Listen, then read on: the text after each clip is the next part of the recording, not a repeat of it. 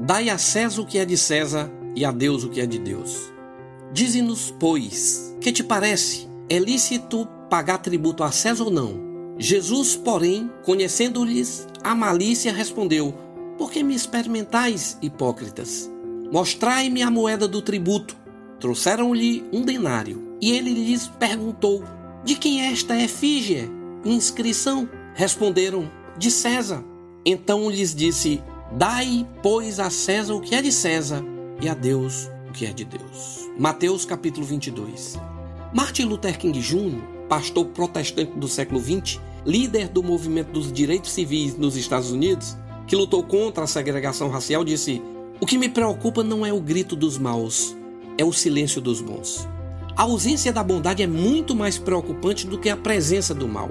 No livro do Gênesis, no capítulo 18, tem uma história intrigante. Deus falou para Abraão que iria destruir a cidade de Sodoma, onde morava seu sobrinho Ló. Abraão resolveu interceder por aquele lugar e disse: Senhor, se houver porventura cinquenta justos na cidade, destruirás ainda assim? Disse o Senhor: Não destruirei. Disse mais Abraão: Se houver quarenta e cinco, disse o Senhor: Não destruirei. Abraão foi baixando o número e disse: Se houver quarenta, o Senhor disse: Não destruirei. E se houver trinta, vinte, dez, disse o Senhor: Não destruirei. A conclusão que chegamos com essa narrativa é que o problema da cidade de Sodoma não era a presença dos ímpios, mas a ausência de justos. Esse texto que lemos conta sobre a tentativa dos fariseus de encontrar uma acusação para incriminar Jesus. Perguntaram-lhe: é justo pagar tributo a César? Jesus pede que tragam uma moeda do tributo e pergunta: de quem é esta efígie e inscrição? Responderam: de César. Então disse Jesus: Dai, pois, a César o que é de César, e a Deus o que é de Deus. Jesus estava dizendo claramente que o problema não era a presença do reino de César, mas a ausência do reino de Deus.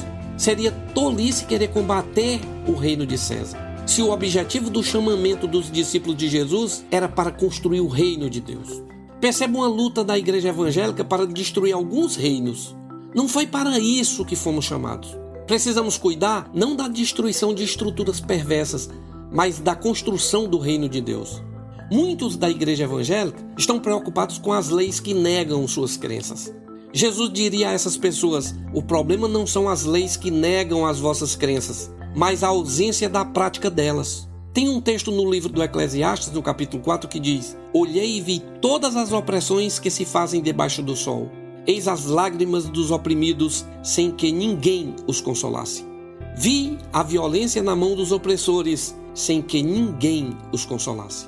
O problema aqui nesse texto não é a presença dos opressores, mas a ausência de quem console.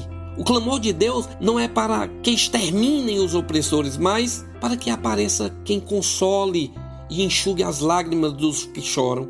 Eu quero orar com você. Pai, que a presença do mal não nos desanime para manifestarmos a presença do bem. Que possamos direcionar nossas forças não para lutar contra o reino de César, mas para plantar o reino de Deus, para nossa edificação e tua glória. Amém.